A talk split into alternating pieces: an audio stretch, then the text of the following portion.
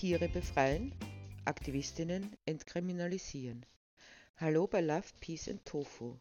3 Dinge, die sich nicht trennen lassen. Heute möchte ich über ein Phänomen sprechen, das weder neu noch an einen bestimmten Ort gebunden ist. Es passiert seit Jahren und auf der ganzen Welt. Der einzige Unterschied besteht in der Art, wie damit umgegangen wird. Natürlich gibt es nach wie vor Länder, in denen erst gar nicht prozessiert, sondern Aktivistinnen, die irgendjemandem im Weg stehen, einfach entfernt werden.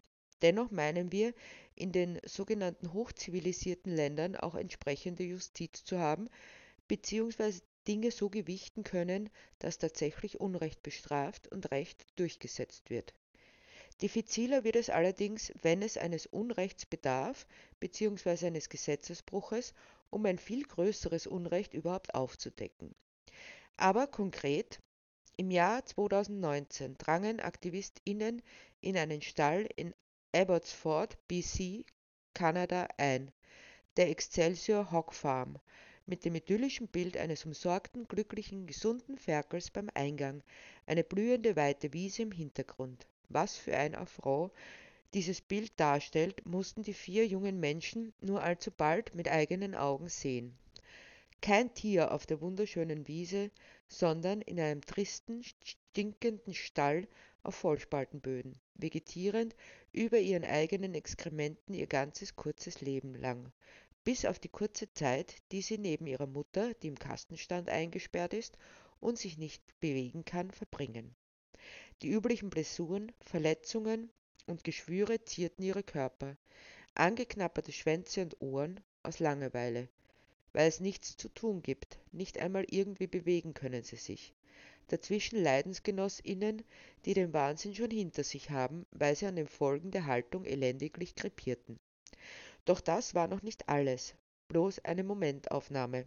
Deshalb brachten die AktivistInnen Kameras an, die genau aufzeichneten, über einen längeren Zeitraum hinweg, wie die Schweine abseits des normalen Tierleidwahnsinns behandelt wurden. Als wenn es nicht schon schlimm genug wäre für die Schweine, so sieht man auf diesen Aufnahmen, dass diese armen, geschundenen Kreaturen noch zusätzlich mit Stöcken und Elektroschockern malträtiert wurden. Es ist einem, als würde man direkt einen Blick in die Hölle werfen. Oder in das, was man sich darunter vorstellt. Ein allzu kurzes Leben, das nichts als Qual, Elend und Schmerz ist. In Österreich konnte man den Menschen lange genug was vorgaukeln, weil es eigentlich logisch wäre, dass die LandwirtInnen ihre Tiere gut behandeln. Nicht aus Liebe zum Tier, sondern aus jener zum Profit, denn schließlich sind die Tiere, die sie halten, ihre Einkommensquelle, die ausfällt, wenn sie stirbt. Wir behandeln unsere Tiere wie unsere Kinder, wurde da immer wieder behauptet. Abgesehen davon, dass sich da schleunigst das Jugendamt darum kümmern sollte, denn wenn die Menschenkinder so behandelt werden wie die Tierkinder, dann muss es grauenhaft sein. Man muss die Tiere gut behandeln, weil sie doch unser Kapital sind. Kann so nicht gehalten werden. Denn wenn man genauer hinsieht, muss man feststellen, dass die LandwirtInnen nicht vom Verkauf der Schweine ihr Einkommen bestreiten, sondern der Großteil resultiert aus Subventionen. Deshalb ist es ziemlich egal, wie viele von ihnen zwischen Geburt und Transport zum Schlachtbetrieb, also dem eigentlichen Mordtermin, eingehen. Bei konventioneller Haltung auf Vollspaltenböden, wie sie 60% der Schweine, also rund 1,4 Millionen in Österreich, erleiden müssen, sterben rund 25% noch bevor sie getötet werden. Das bedeutet, im Jahr sterben 700.000 dieser bedauernswerten Kreaturen noch bevor sie geschlachtet werden. Wer mag, kann noch sagen, ihr Leiden hat zumindest den Zweck, dass sie gegessen werden. Auch schon makaber genug, aber diese Schweine sterben für den Müll und haben gelitten für den Müll. Dieser Zustand wird noch bis 2040 so bleiben. Und ja, das sind Betriebe, die ein AMA Gütesiegel bekommen. Soweit zur guten Haltung und dass die LandwirtInnen auf ihre Tiere schauen. Aber wieder zurück nach Kanada, das wohl im Tierwohl Österreich nichts nachsteht, also durchaus vergleichbar ist, bis auf die Größe. Die Betriebe sind entsprechend größer, was aber auch nicht viel sagt. Jedenfalls wurden diese verheerenden Zustände von den TierrechtsaktivistInnen ausgeforscht dokumentiert und die Ergebnisse der Recherchen von PETA veröffentlicht. Nun sollte man meinen, als normaldenkender und nicht obrigkeitsgeifernder Untertan, wer diese Zustände gesehen hat, und das kann jede und jeder gerne tun, die Videos sind nach wie vor öffentlich zugänglich, muss sofort die Initiative ergreifen und zumindest die BetreiberInnen wegen Tierquälerei belangen, ihnen entsprechende Auflagen zum Weiterführen geben oder ihn ganz schließen, wenn keine Besserung abzusehen ist. Auf jeden Fall müsste irgendetwas gegen diese offensichtliche Tierquälerei von Behördenseite unternommen werden. Und wenn man das Ganze nur zur Kenntnis genommen hätte, aber nicht einmal das ist geschehen. Das heißt, die Schweine werden, trotz Offenlegung, dort nach wie vor misshandelt und terrorisiert, ohne dass offenbar jemand, der dafür zuständig wäre, daran Anstoß nehme. Das also ist nicht passiert, dafür aber etwas anderes. Die 4 Aktivistinnen, mittlerweile bekannt als Excelsior 4, wurden festgenommen und vor Gericht gestellt. Das muss man sich einmal auf der Zunge zergehen lassen. Jemand dokumentiert einen klaren Gesetzesverstoß und nicht der wird angeklagt, der den Gesetzesverstoß begeht, sondern die, die ihn aufdecken. Ich höre schon die sittenstrengen MitbürgerInnen aufstöhnen. Natürlich gehören diese Leute vor Gericht, schließlich haben sie sich an fremdem Eigentum vergangen und sind ohne Erlaubnis in ein fremdes Gebäude eingedrungen. Was wiederum bedeutet, wer in ein fremdes Gebäude eindringt, um dort Leib und Leben zu schützen, indem man die Machenschaften offenlegt, begeht einen schwereren Gesetzesbruch als diejenigen, die andere Lebewesen zu Tode quälen. Auch eine Rechtsauffassung. Diese Terroristen gehören weggesperrt, wird dann allenthalben laut gefordert und man sieht, wie den KleinbürgerInnen der Schweiß auf die Stirn tritt, denn es wird ihnen glaubhaft versichert, wer in einen Stall einbricht, der bricht auch in dein Wohnzimmer ein. Was bitte sollen die AktivistInnen in deinem Wohnzimmer? Massakrierst du dort Schweine oder kleine Kinder? Nein, also warum sollen sie das tun, wäre zu hinterfragen. Dabei ist offenbar die Angst so groß, dass sie das normale Denken hemmt. Es sei dazu gesagt, diese AktivistInnen, wie viele andere auch, die diese Recherchearbeit auf sich nehmen, sind ebenso in dieser Gesellschaft mit deren Werten groß geworden. Das heißt, wenn sie wo einbrechen, dann, weil sie keine andere Wahl haben. Es ist eine Frage des Gewissens, ein Abwägen. Was wiegt mehr? Das Wohl der Schweine, die hinter verschlossenen Türen unter Ausschluss der Öffentlichkeit misshandelt werden, oder das Recht der Betreiberinnen auf ein intaktes Schloss?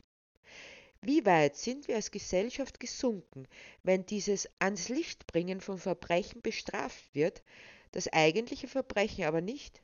Wie weit sind wir in unserem moralischen Status gesunken, wenn ein Leben so überhaupt nichts wert ist?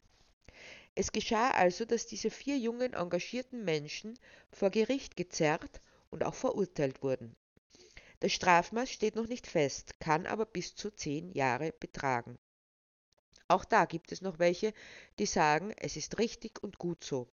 Es werden sogar Stimmen laut, die meinen, man sollte diese Verbrecher für immer wegsperren. Warum sie das sagen?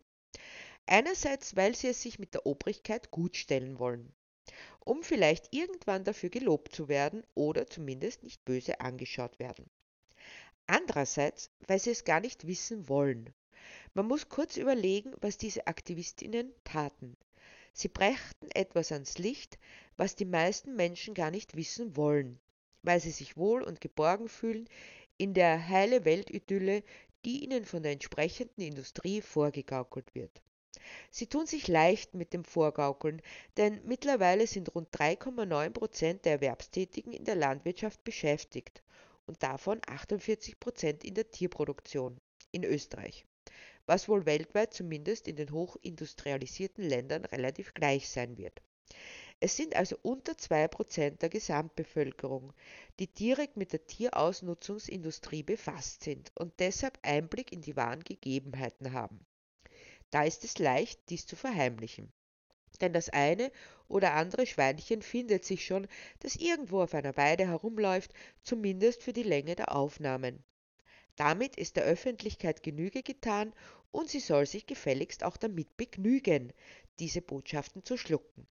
Andererseits schlucken sie auch gerne, denn bis dahin können die sogenannten NormalbürgerInnen, die sich ihren Schweinsbraten nicht abspenstig machen lassen wollen, behaupten, das Schwein, das zwar leider geschlachtet wurde, hatte doch ein wundervolles Schweineleben und am Schluss, da ist es sicher ganz sanft, sprich human, vom Leben in den Tod geleitet worden.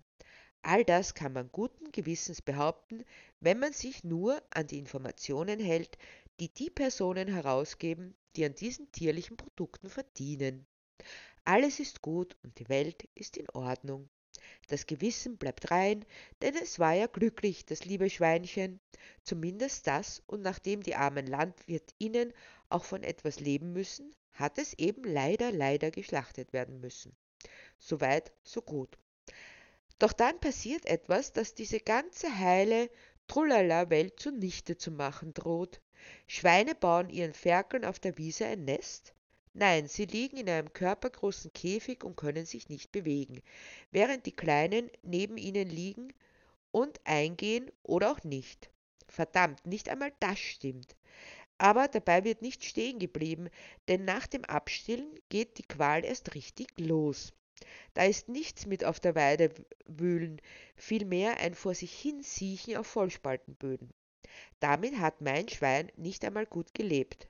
Nun ja, aber dann ist zumindest der Transport human oder die Schlachtung. Auch dazu gibt es mittlerweile genügend Material, um zu zeigen, wie die Tiere selbst noch auf dem Transport, jeder Witterung ausgesetzt, auf engstem Raum zusammengepfercht misshandelt werden. Erst recht in den Schlachthäusern.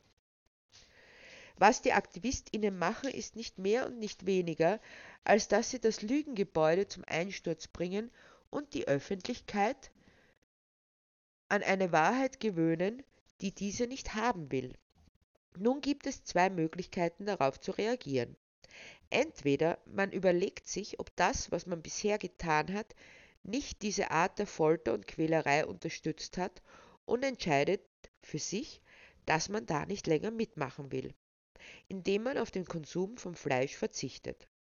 Das bedeutet weniger Umsatz und ist natürlich schlecht. Aber keine Sorge, das sind die wenigsten, denn viele wählen das Oder, versuchen die Wahrheit, von der sie gerade unterrichtet wurden, zu ignorieren, indem sie von dieser ablenken und ihr Augenmerk darauf richten, was diese so bösen AktivistInnen getan haben.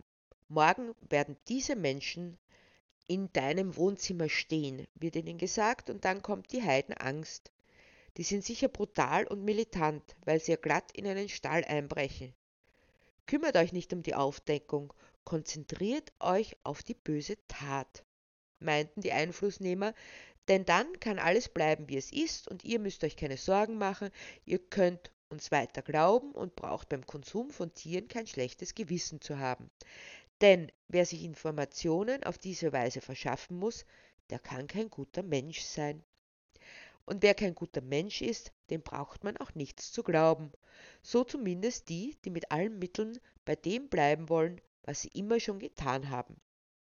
So gesehen ist das, was diese 4 jungen Menschen und all die anderen, die Ähnliches machen, getan haben, eine heroische Tat. Nicht nur, dass sie streng gehütete Geheimnisse aufgedeckt haben, sie haben es auch gewagt, sich für Lebewesen einzusetzen, die als Sachen gesehen und dementsprechend behandelt werden. Zum Glück gibt es immer noch Menschen, trotz aller Repressionen, die sich nicht abschrecken lassen, ihrem Gewissen und ihren moralischen Grundsätzen zu folgen, um denen zu helfen, die von keiner Seite sonst Hilfe zu erwarten haben. Gäbe es sie nicht, so wäre ihr Leid und ihr Schmerz tatsächlich sinnlos, weil es niemand weiß und die, die es wissen, schweigen beharrlich darüber. Mehr noch, es ist ihnen egal. Sie sehen noch nicht einmal diese Geschöpfe leiden, sondern nur einen schnellen Profit, egal um welchen Preis. Wir dürfen nicht müde werden, diese Ungerechtigkeiten aufzuzeigen und anzuprangern, nicht aufhören, für die in der Tierausnutzungsindustrie Vergessenen einzutreten. Und ein Gesetz, das Tierquälerei unterstützt, kann nicht rechtens sein. Erst wenn so viele wie möglich davon wissen und ihr Verhalten dementsprechend ändern, muss auch der Gesetzgeber nachziehen, denn das gesatzte Recht ist nichts weiter als ein Sittenbild der Zeit. Und die Zeit ist reif für ein Recht, das es verbietet, unschuldige, leidens- und liebensfähige Lebewesen wie den letzten Dreck zu behandeln. Mehr noch, ihnen die Freiheit zu geben, die jedem Geschöpf zusteht, das geboren wurde, das Recht auf ein Leben nach seinem Gutdünken, innerhalb einer selbstgewählten Gemeinschaft, ohne von jemandem besessen werden zu können. Denn Leben gehört sich selbst und niemandem sonst. Vielleicht klingt es utopisch, in einer Gesellschaft, in der der Gedanke, dass man andere Lebewesen besitzt, so selbstverständlich ist wie bei allen anderen Gegenständen, die man erwirbt. Aber es ist auf jeden Fall nicht unmöglich, denn es gibt immer mehr, die sich an der Stimme ihres Gewissens orientieren und nicht an dem, was ihnen die Industrie einreden will. Bis es jedoch genügend solcher Menschen gibt, wird es nötig sein, Missstände aufzuzeigen und für die einzutreten, die zu Unrecht angeklagt werden, während die wahren Straftäter weitermachen können wie bisher. Es wird die Zeit kommen, da wir für die Opfer eintreten und nicht für die Täter. Die Solidarität mit diesen engagierten und couragierten Menschen, die nun einer Haftstrafe entgegensehen, ist auf jeden Fall grenzenlos. Zeig auch du deine Unterstützung, zum Beispiel durch den Kauf eines T-Shirts. Ausführlichere Informationen findest du auf der Homepage, die ich in der Beschreibung dieser Podcast-Episode eingefügt habe. Dann unterstützt ihr Menschen, die auch von einer Welt träumen, voller Love, Peace and Tofu.